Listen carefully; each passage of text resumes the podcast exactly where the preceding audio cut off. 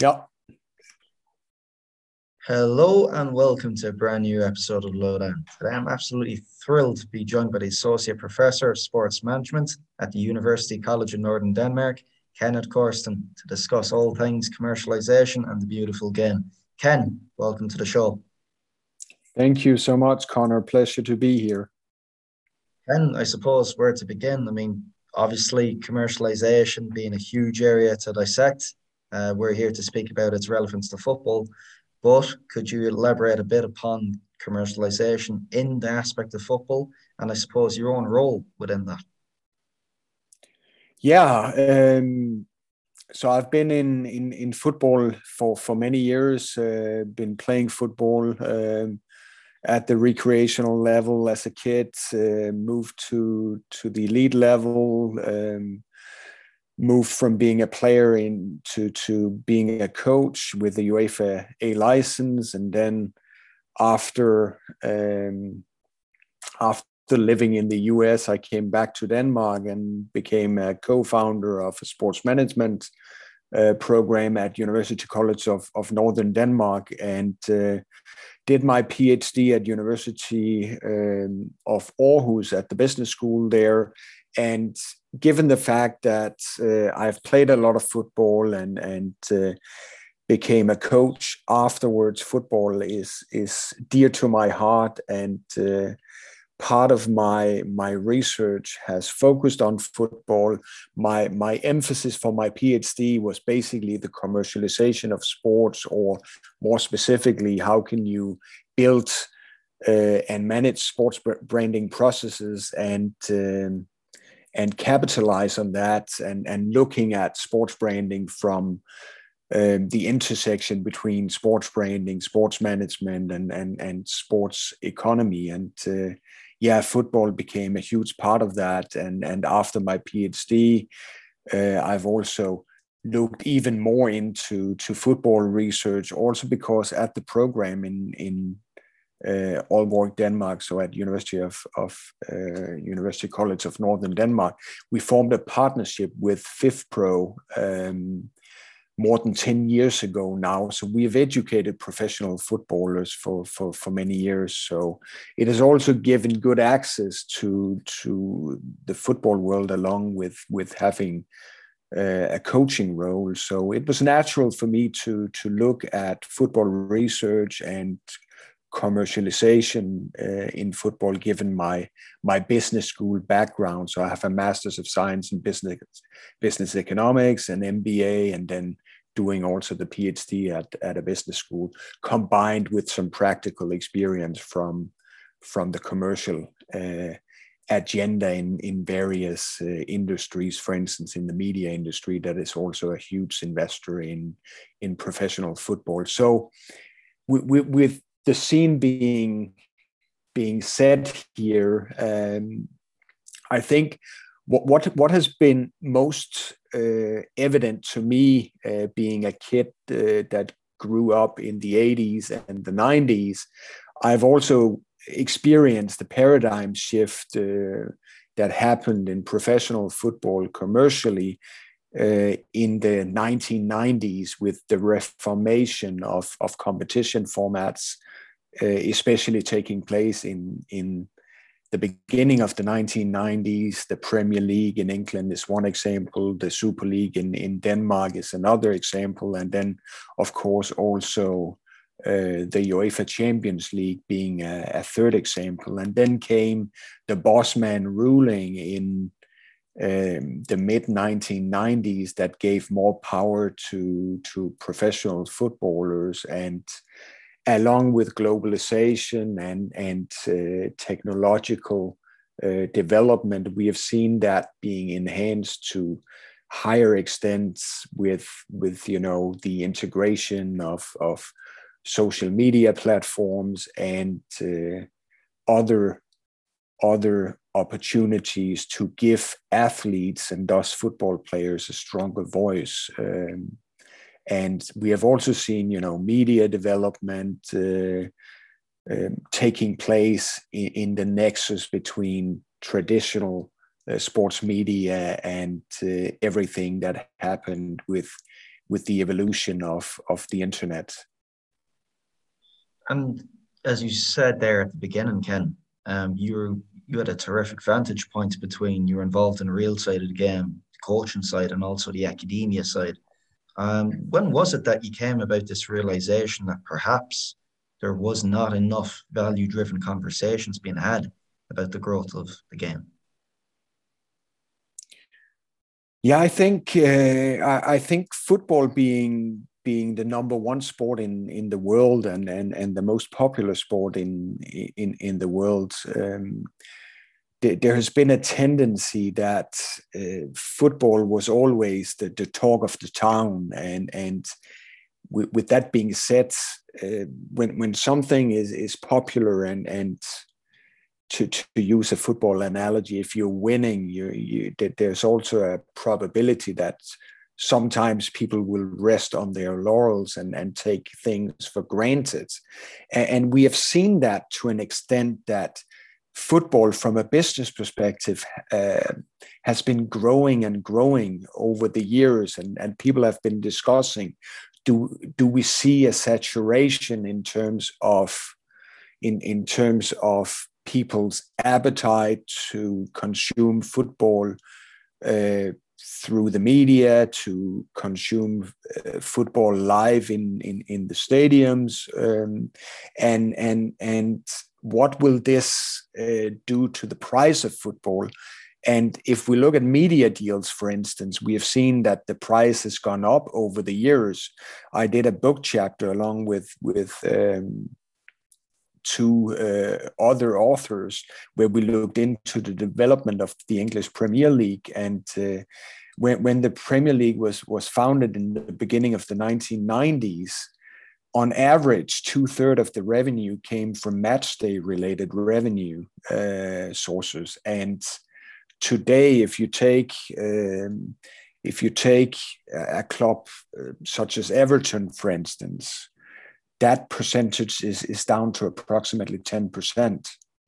So we have seen business models being turned upside down because of the influence of, of uh, broadcasting deals. So now in in in a club like Everton, broadcasting revenue or more media related revenue is is uh, accounting for for the majority of, of the revenue generation. So so we have seen that that football has really changed uh, over time, and and I think.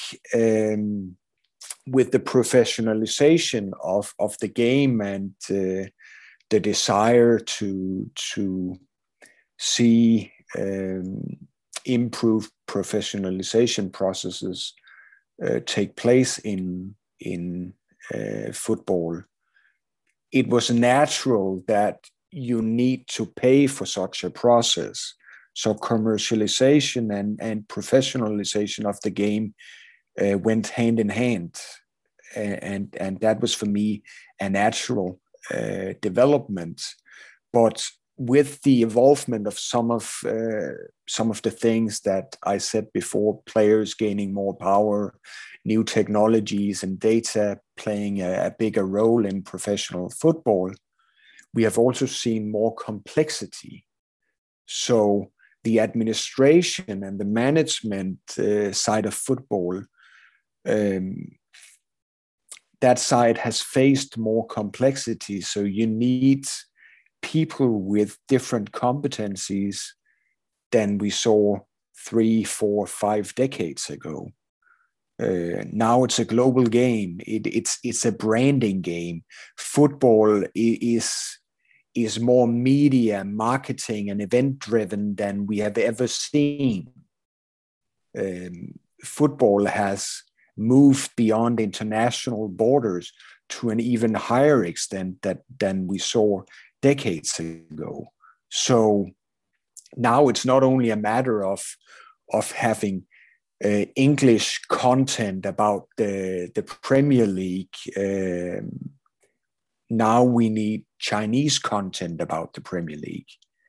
Now we need uh, Spanish um, content about the, the Premier League and so on. So so the global game has really become the global game also in terms of the need for new competencies in in the business of football and at the same time the professionalization of, of football has also meant uh, new competencies on the sporting side of football from people that know about you know um, set pieces throw-ins that can be a job in football today.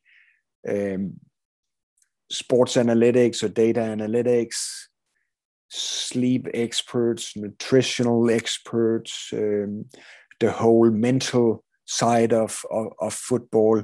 And i mean in in recent years to to add to my own UEFA license, I have taken courses in football analytics, in scouting and talent identification.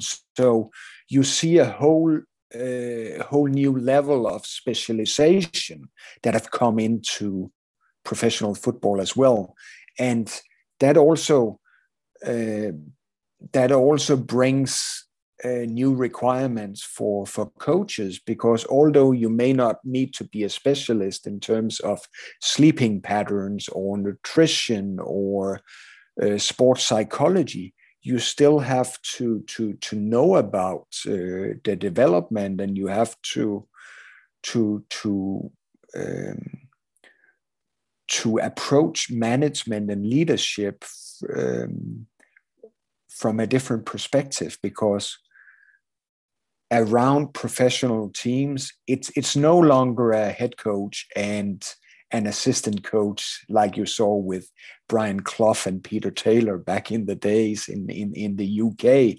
And then you would have a, a goalkeeping coach.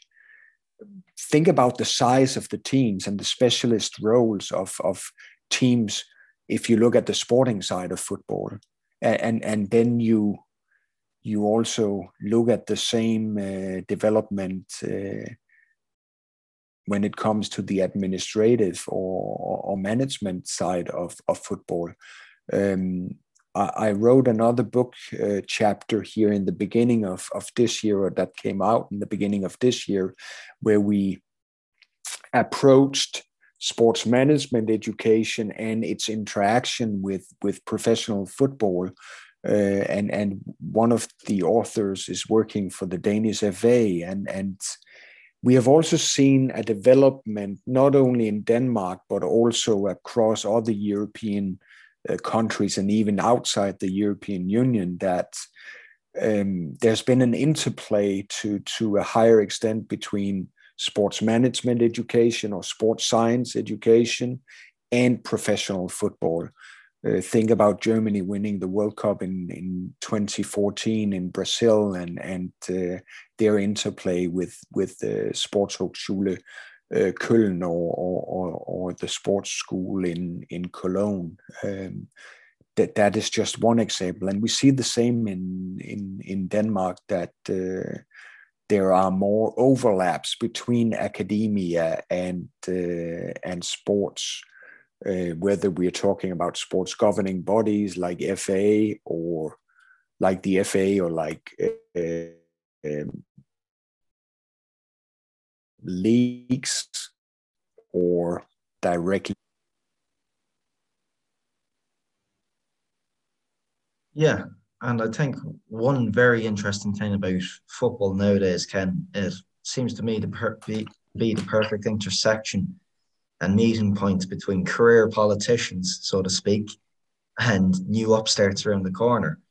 And with that, year on, year out, we've noticed a brand new range of, I suppose, people coming in and capitalize upon the, these value gaps within the footballing industry. Um, just look at the range of ownership groups coming in with varying incentives these days. Then we speak about motives for ownership. We look at sports washing, or even we look at alternate media platforms these days, looking at providing economies of scale, bundling TV rights of higher value, something which you've wrote about. But I think what's highly pertinent and on everybody's lips at the moment too, and it's something which must be brought up. Unfortunately, Kenneth, we're recording now on the day of February the 24th, when there are some serious kind of world affairs in order. Um, I know just off camera you spoke to me about you've big on penning an article together. You've even spoke with a Forbes editor about the potential impact that these sanctions on Russia could have on a modern game. Could you bring us up to speed? Yeah, I mean it's it's it's a sad situation coming out of a pandemic uh, into you know warfare on on European uh, soil, and and for me it, it raises the question: Can European football or soccer and other international sporting events live without the involvement of of Russia? Um, I wrote a little bit about it earlier today, and I, I said in the end of, of what I um, wrote if, if there's any meaning in discussing fair play and codes of conduct in sports, then it's time to so, show Russia the red card. Um, because, I mean, sport holds so many good things and uh, i'm a firm believer in in the utilitarian principle of the greatest good for the greatest number of people but we have also seen a, football world and and it starts from the top even in terms of fifa UEFA and other sports governing bodies uh, down through the league level to, to the club level, where uh, these sports properties have not been, at least from my point of view, critically uh, critical enough uh, when considering um, what um, what the, the, the checks that they receive from, for instance, sponsors such as Gazprom um,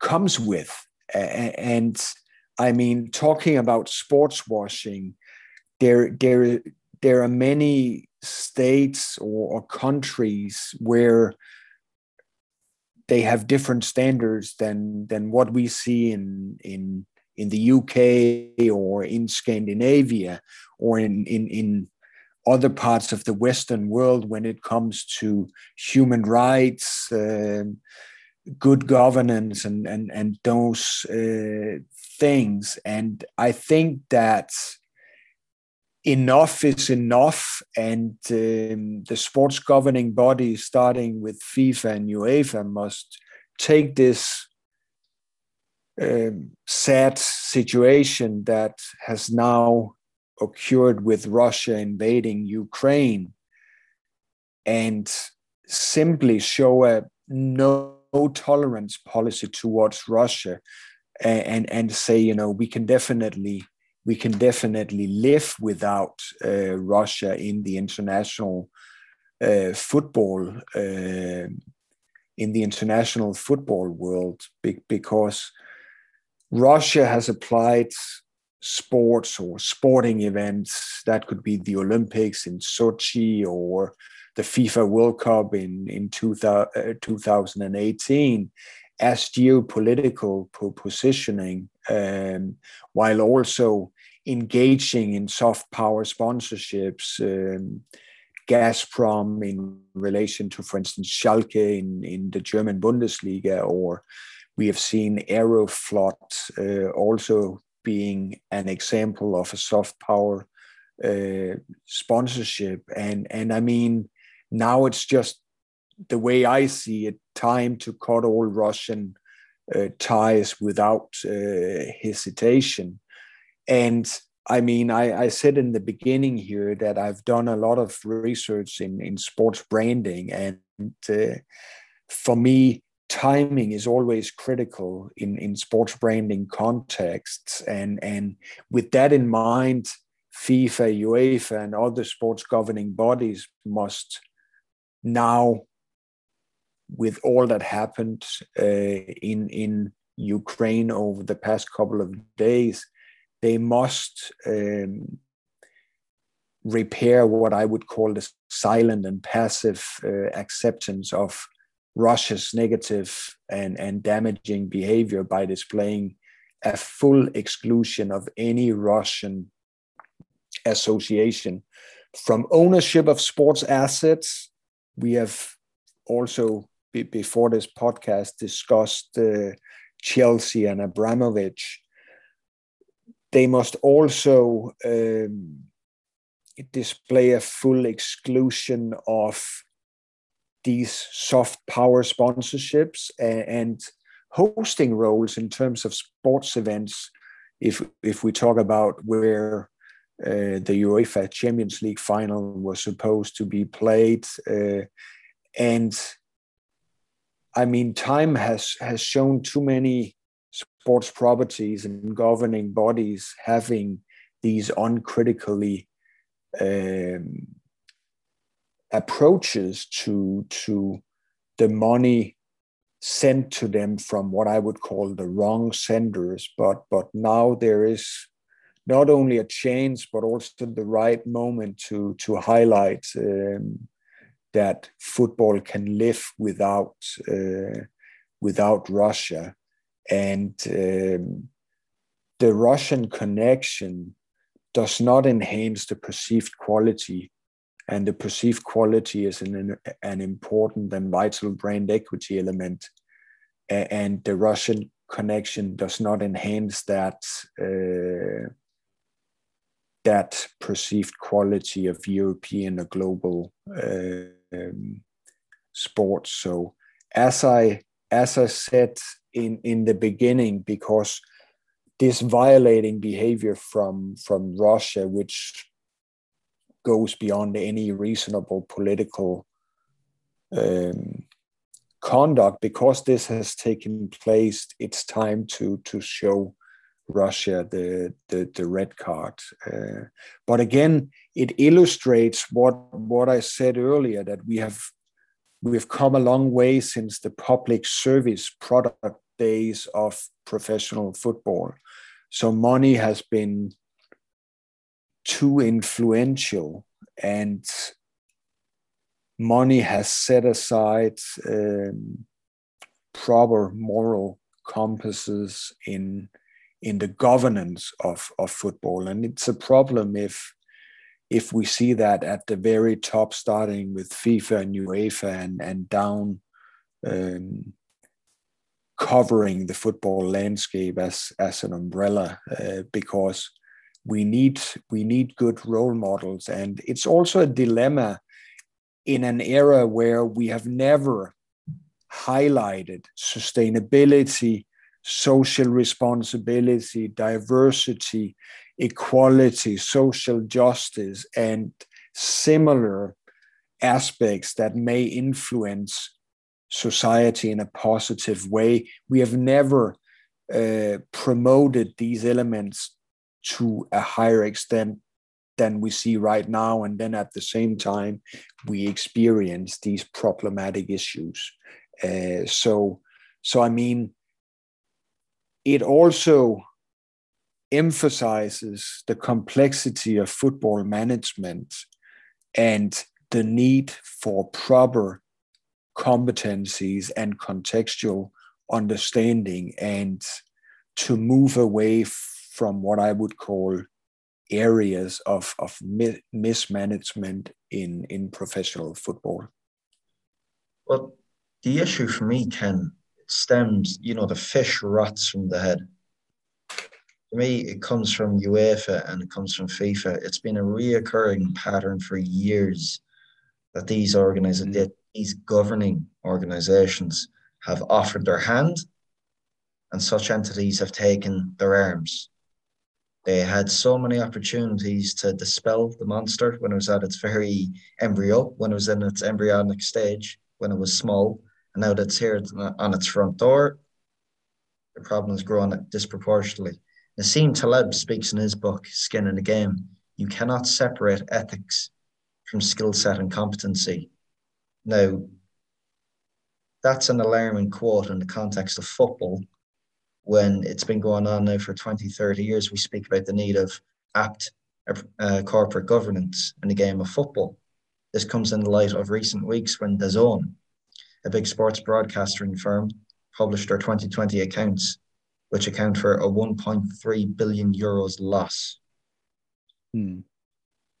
So I think those are important. Con- there, those are important events to note within the context of what we've just discussed. Yeah, I mean, talking about the commercialization of, of football, we have seen that revenue levels have grown considerably over time. But we, we still see clubs with huge debt levels. And I mean, the COVID 19 pandemic didn't help. I mean, look at look at FC Barcelona. I saw was it Kicker or, or Bild that came out with with an article uh, about Bayern Munich, which is synonymous for years of being a, a very well run football club. But but there was an article saying, you know, maybe even Bayern Munich may be forced to sell players in, in the years to come. And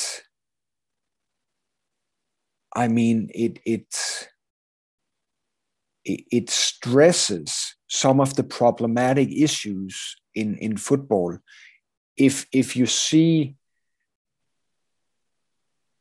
very good growth levels on the revenue side over time, but you have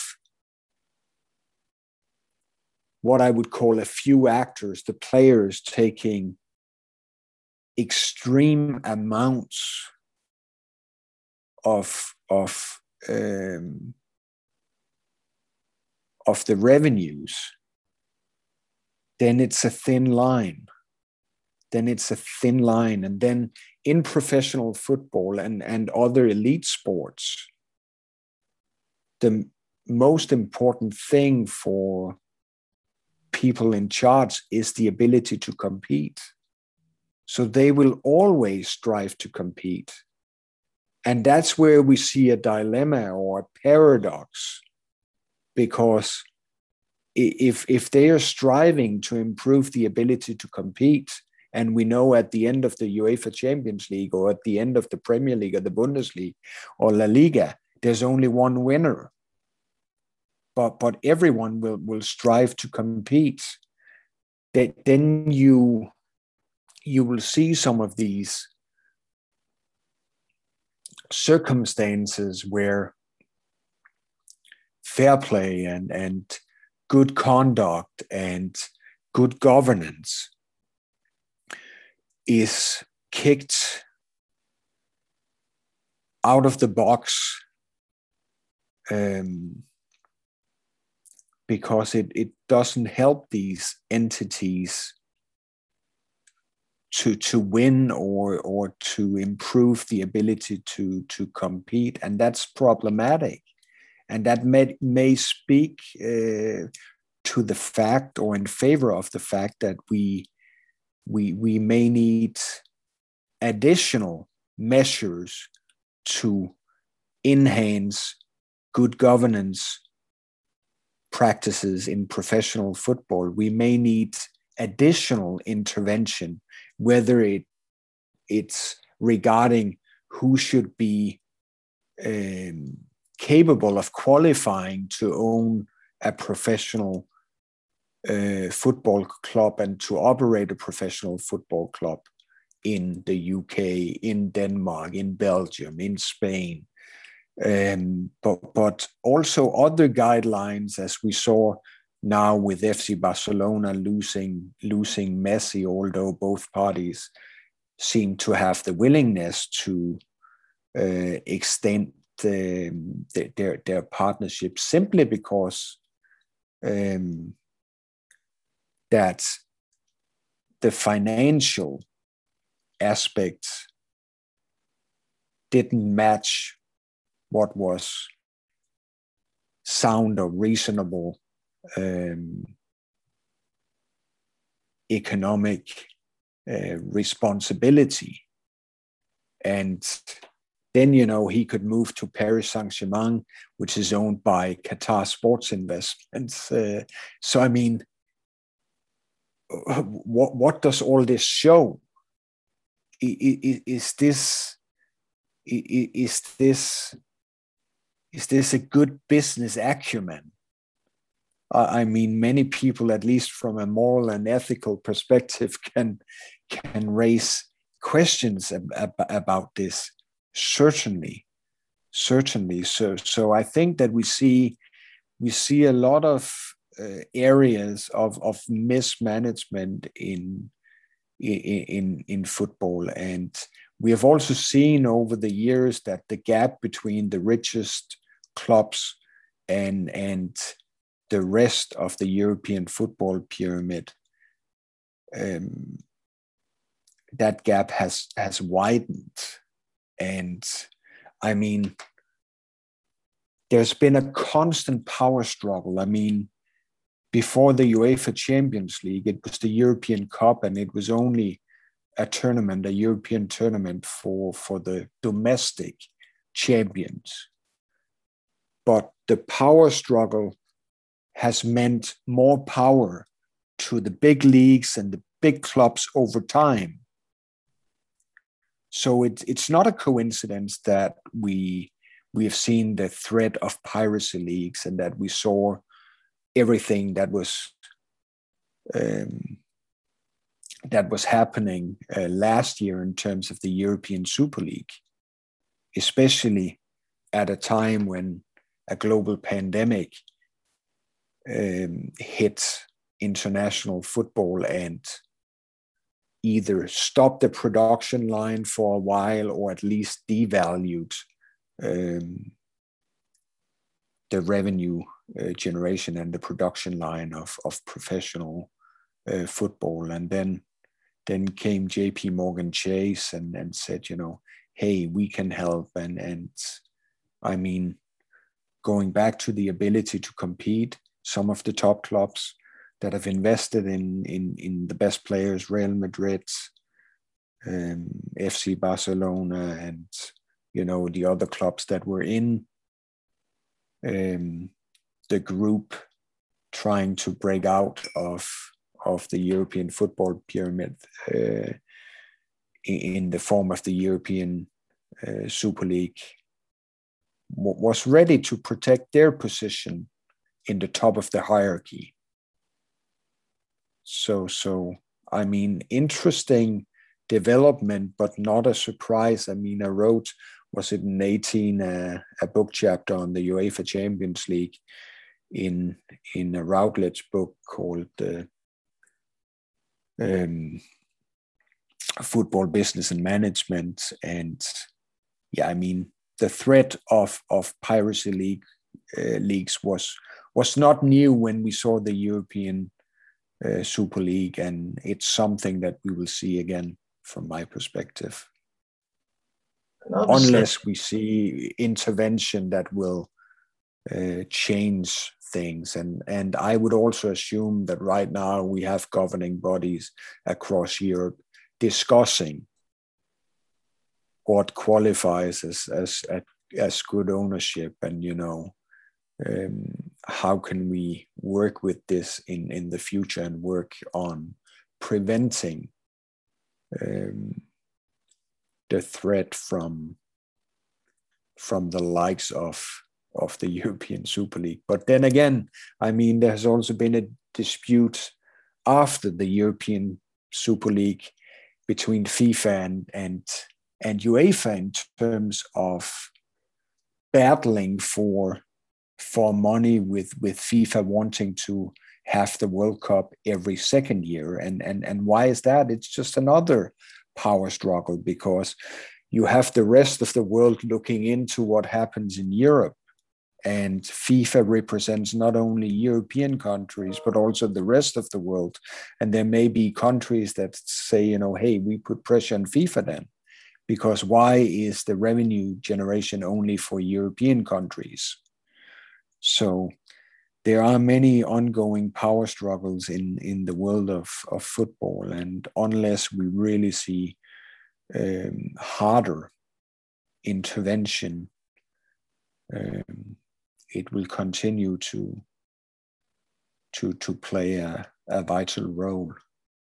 Uh, because I mean, FIFA and UEFA could join forces when they had to protect their interests against um, the threat from the European Super League, but then they they were um, not that slow to to break apart afterwards. Uh, given you know this pressure from FIFA. And having spent your whole life in football, Ken, and knowing what you know now, having conducted thousands of hours in research on the game, can you still sit there now and enjoy a game of top flight football, knowing what you know? That that that's a good and and uh, an intelligent uh, question, Connor, and um, I'm a little bit split because I am a football lover and and um, I'm also a little romantic when it comes to to football. I mean, AC Milan has not um, been playing at at the same high level uh, as they they used to do when the Italian Serie A was was the number one league uh, in the 1990s and um, late 1980s, and and that's when I was a kid. So I've liked AC Milan ever since, um, and that. Uh, that tells something about my romantic uh, football heart and and I'm not that fond of some of these newly rich clubs that have bought their way into to football. And and I I enjoy watching um, movies like the Damned United about uh, everything that happened back then with with Brian Clough, who was um, shortly in Leeds before he came and and and took uh, Nottingham Forest to to European success. Um,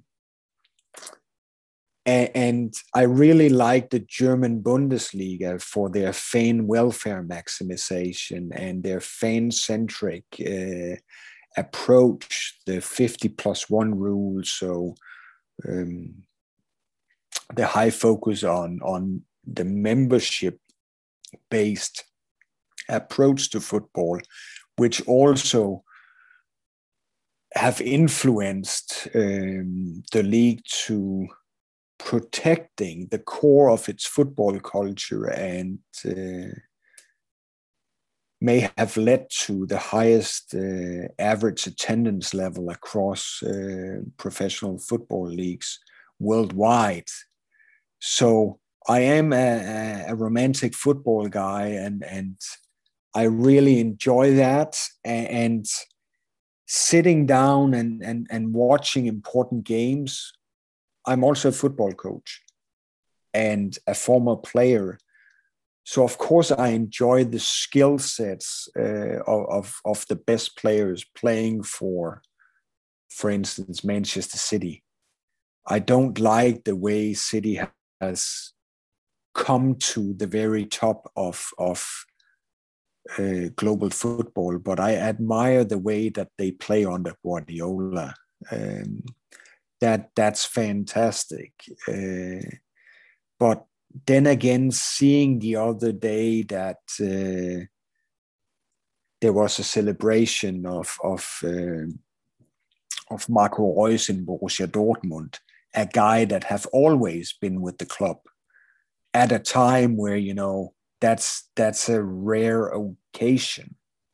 That's something that I admire. That you know you still see that some of these players in professional football, even in top professional football, they still have a heart where you you see that the heart is beating for certain clubs. I mean, the likes of Steven Gerrard or Paolo Maldini, uh, that that's a rare occasion in professional football today, and we have seen and talked about that professional football has also developed towards players having more power and, and, and players and especially their agents being paid on a commission base. So you can draw parallels to real estate agents saying you know the higher the price of a house and and and the higher the frequency of of selling houses the more they earn. Uh, so so you have some some forces here that may shape football in, in a certain direction. so i mean habits is influencing behavior and behavior is is shaping culture. So it's a different football culture in professional top football today as than than we saw 20 30 40 years ago. And, and there's certainly things that i don't like about that development um, but i mean that's what happens when you start to to to to give away power and and and give away power to players to agents because football has been an ego driven business for many years. And when you give away too much power see what happens. See what happens. I mean you you you you get a different ball game yeah but for me if you look at the reality Ken of power laws it doesn't matter if you're a real estate agent in denmark where you are now or a real estate agent in dubai it's always a select few that control the vast amount of resources. It's the same with football yeah yeah, yeah, yeah exactly. Football clubs. But for me there has to be some sort of conversation where they can come to a compromise. Whereas you look at fan engagement, obviously that came in years and years ago, but people were always skeptical of it now. But really, is it absolutely necessary that when we look at fan engagement nowadays, for example, these tools of the future, they're being built on blockchain. Mm. We're in the general relative domain of life. We're still trying to figure out what that actually entails. Yet in football, yeah we just roll out the red carpet continuously. Yeah. Yeah, and and and you can say where there's money, there's greed, and if you have a, a marketplace with with the money flow, there there will be an interest to to gain a share of that money flow, and like I said before, football is an ego-driven business, and and and people, especially players, but also you know other central actors in the game, agents, coaches, etc. They want to capitalize on their careers, and and interesting development because after I was the head coach for the men's reserves in in in Aalborg, one of one of the Super League clubs in in Denmark, I took the head coaching position on on the women's side in in January 2018, and at the time they had just fired the coach in the bottom of they they play they played in the bottom of the third uh, tier, and just you know saved um, the existence in in that league three points above above um, the relegation zone. And we we had to build everything uh, again and luckily and with with blood sweat and tears and hard work uh, we succeeded in in getting the promoted to to the first division our first season. And we got promoted from the third tier to the first division. And then we ended up winning the first division as a newly promoted team that following fall. And when we when we won the first division, the club um, the club um, established a limited liability company from a strategic uh, risk scenario. So Aalborg BK, there's a mother club, there's an LLC that runs the Super League team uh, and the academy t- teams on the men's side, and then the club uh, established a similar structure on the women's side. And when everything culminated, then with us winning the first division making it to a making it to a promotional playoff and and gaining um, promotion to top eight or to the Super League in the summer of of 2020 before I, I stepped down as head coach, I saw a development that suddenly we had gone from amateur status to top flight women's football in Denmark. And suddenly, you know, all players wanted agents. So it was basically uh, more or less something that happened uh, overnight. That was that that was the feeling, and that was overwhelming for me. It was not shocking or surprising. It was just overwhelming, and and it just shows something about the development uh, in, in football when you professionalize, and then comparing the women's game with the men's game. I mean, you have to multiply times 10 times 25 times 50 because the women's game is still commercially a, commercially immature product compared to the men's game that has been highly commercialized for decades. So i think these uh, these parallels um, hold a lot of meaning yeah. And I think at the end of the day, footballers, male or female, always know their value deep down. And we've seen a growing yeah. trend. We've seen a growing trend in the game recently, Kenneth, where we see a lot of players renegotiating the terms over the intellectual property rights in their contracts over a specified reason, which are non-fungible tokens, NFTs. And obviously, you do a lot of advisory work too, in conjunction with your academia work, Ken. But for yeah. any sort of organization or perhaps athlete wishing to get involved within this domain, what advice would you have for them? Can you repeat that, Connor? Yeah, just regarding the subject of NFTs, non fungible tokens. Um, we've seen recently, of course, a lot of athletes renegotiating the intellectual property rights of their contracts with clubs over the use of NFTs. Um, if you were in an hmm. advisory position uh, to any of these sporting institutions or athletes themselves, what advice or what insight could you deliver to them on these NFTs? I mean, NFTs is also something that uh, really um, came to to the surface um, as part of the the COVID nineteen pandemic again, not surprising for me because, again, with professionalization comes commercialization. And we have seen uh, clubs trying to find new revenue sources all the time from, you know, shirt sponsorships to suddenly selling stadium naming rights to um, brand activation of personal players. And now with technology, um, tokenization is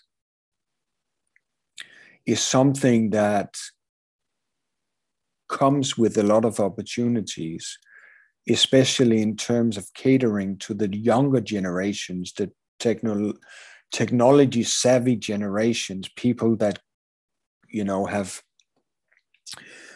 have grown up in in a time where IT and and and data um, is a natural part of of their lives.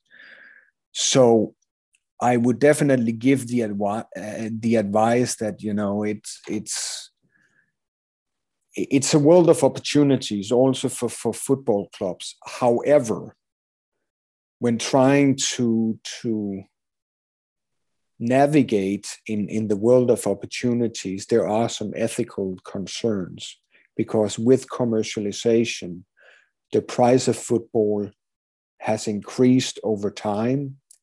And in the ecosystem of, of football business, the fans have paid higher prices over time so you you speak about fan engagement.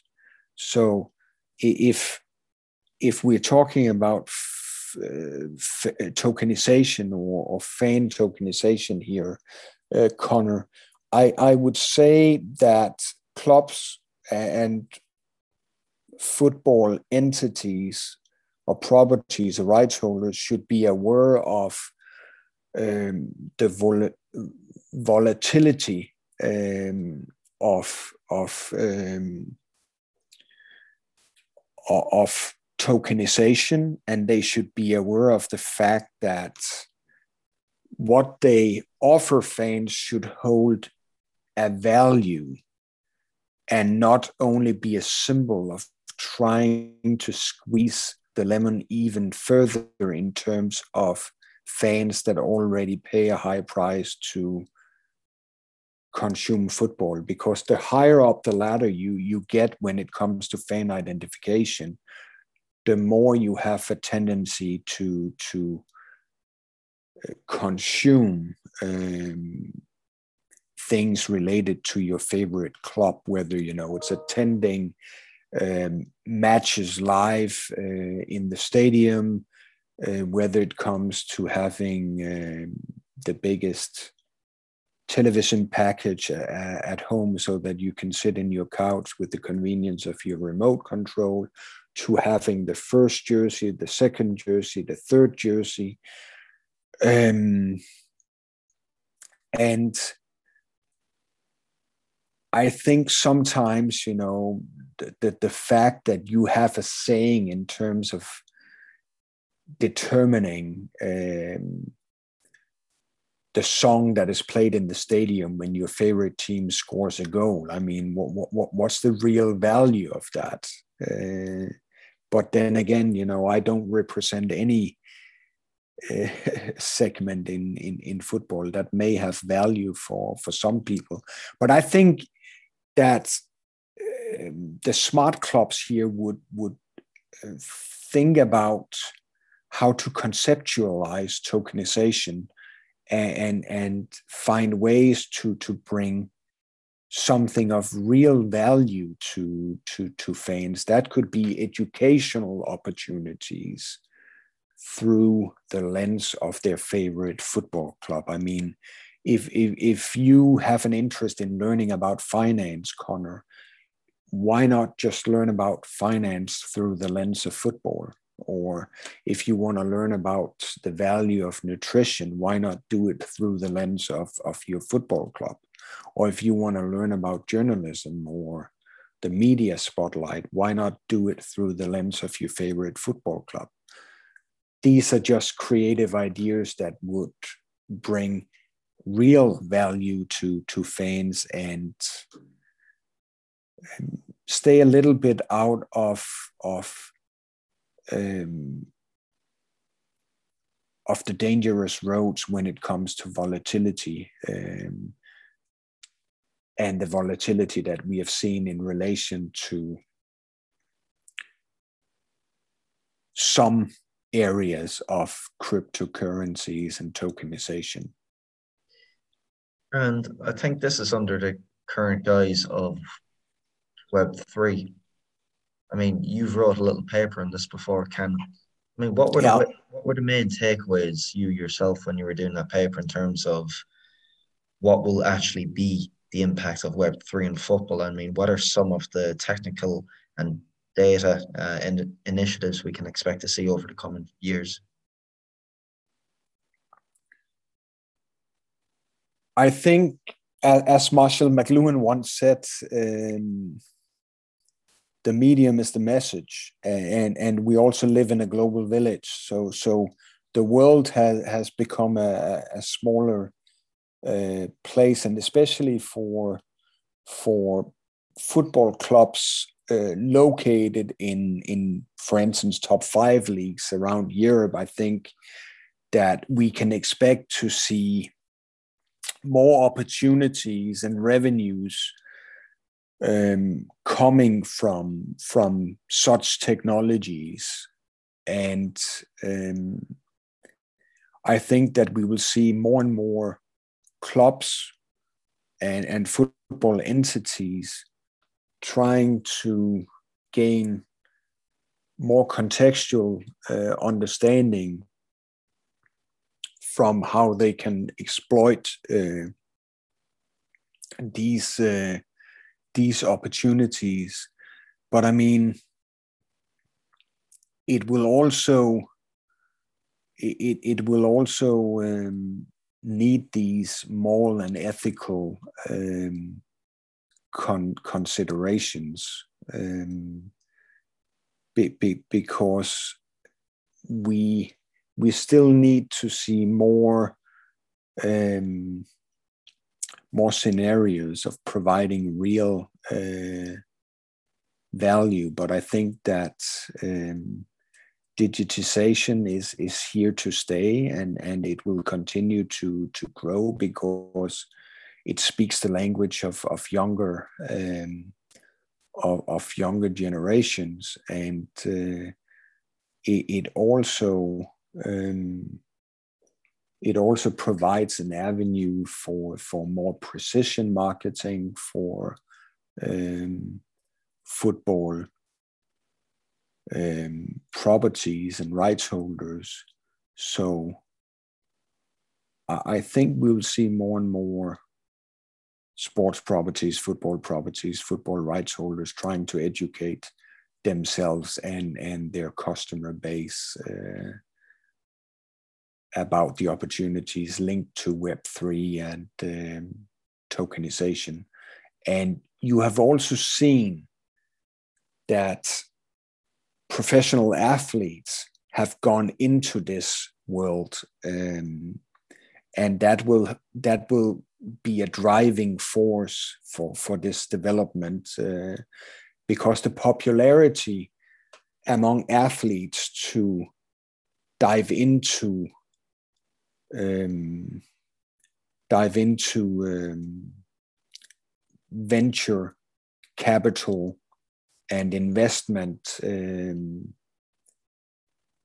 opportunities even before they they stop playing. Um, that that's a growing tendency. And and I think these athletes given the development of of social media are so influential today that uh, that uh, we'll see a bridge between athlete branding and opportunities through Web3 and tokenization to an even higher extent in, in the years to, to come. I mean, just look at Cristiano Ronaldo and, and the amount of followers that, that he has on, on social media. And this is just a, another avenue to, to capitalize on on what he does. And I mean, LeBron James paved the way in terms of starting uninterrupted. And think about the rhetoric meaning of uninterrupted, giving athletes a stronger voice. I mean, I don't know if you've seen the new Netflix series about Neymar Jr., who's the producer. Uninterrupted, right? That, that they are part of the they are part of the production of this so we talked about power struggles, but you also see athletes, especially the prominent ones, taking even more control of their brands. Controlling the narrative. Exactly. It's always tough to delve deep into topics such as this commercialization within football because as always, it's a compromise and you're standing on a precipice of creativity and reality. And obviously, mm. you have the privilege of doing that day in, day out, Kenneth. But for anybody wishing to embark on a similar journey, such as yourself, and explore this niche within the football industry, what advice would you have for them? I think um, of course, being passionate uh, and knowledgeable about football helps, be, because, at least for me, the, the sport of sports, and not only the business of sports, but the sport of sports, so the sporting side of, of football, is still the driving force. So, being passionate about the game, that helps. If you're passionate about something, there's also a higher chance that you'll be good at something um, and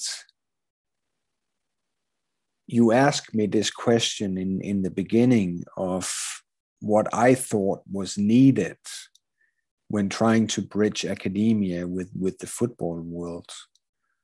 and I think we we also need more people in in the football economy that strive to bridge the understanding of football, so the sporting side of football, with the business side of football.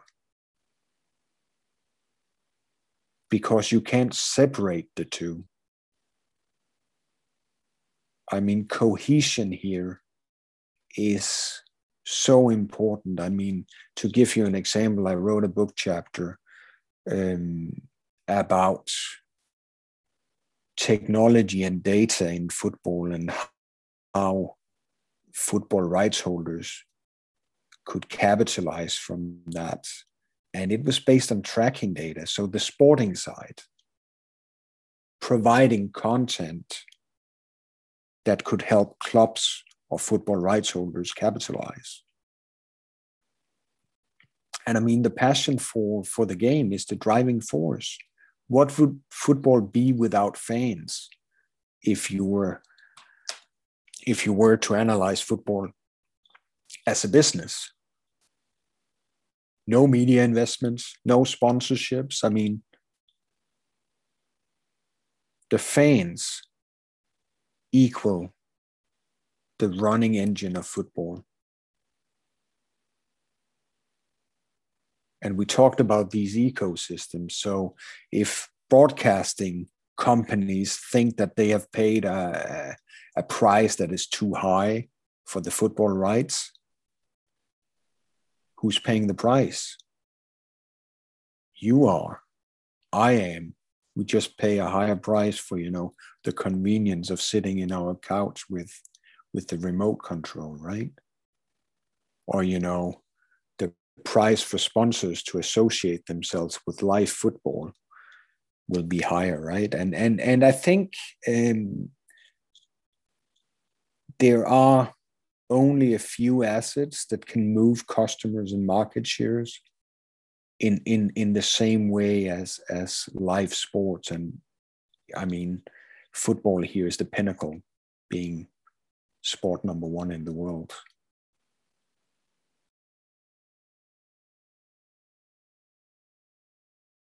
Food for thought.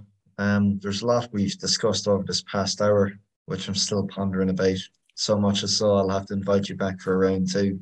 But Kenneth, yeah, I'm happy to to do that at some point, Connor. Kenneth, where's good for everybody to keep up to date with your musings?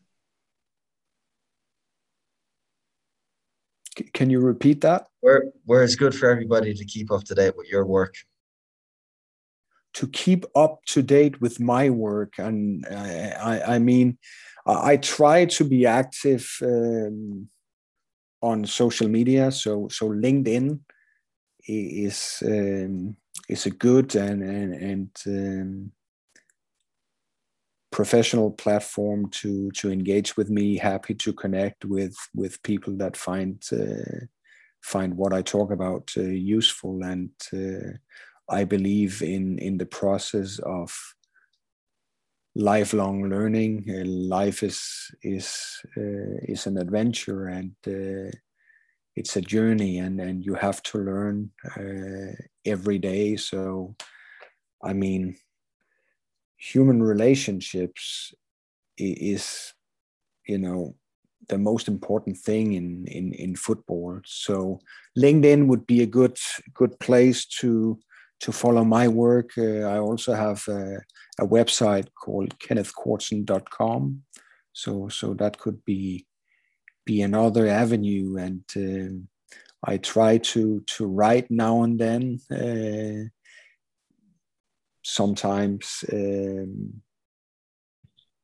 I'm successful in sitting down and, and finding the time to to write also for my blog. Um, but uh, again, I have a busy schedule also doing consulting on top of my research and teaching at um, at the university or across other universities uh, in different countries. And then, I mean, football take uh, takes up a lot of my time. Uh, now not being the head coach for for a specific team uh, anymore since I stepped down in 2020, but I'm still um, I'm still a scout and uh, now I'm a supervisor for some of the youth teams and their coaches um, in in Aalborg. So so I'm still on the pitch quite a lot and still spend four to six days per week on football. So so uh, if you come to Denmark, you're welcome to visit me in Aalborg as well. Yeah, I think a visit is long overdue.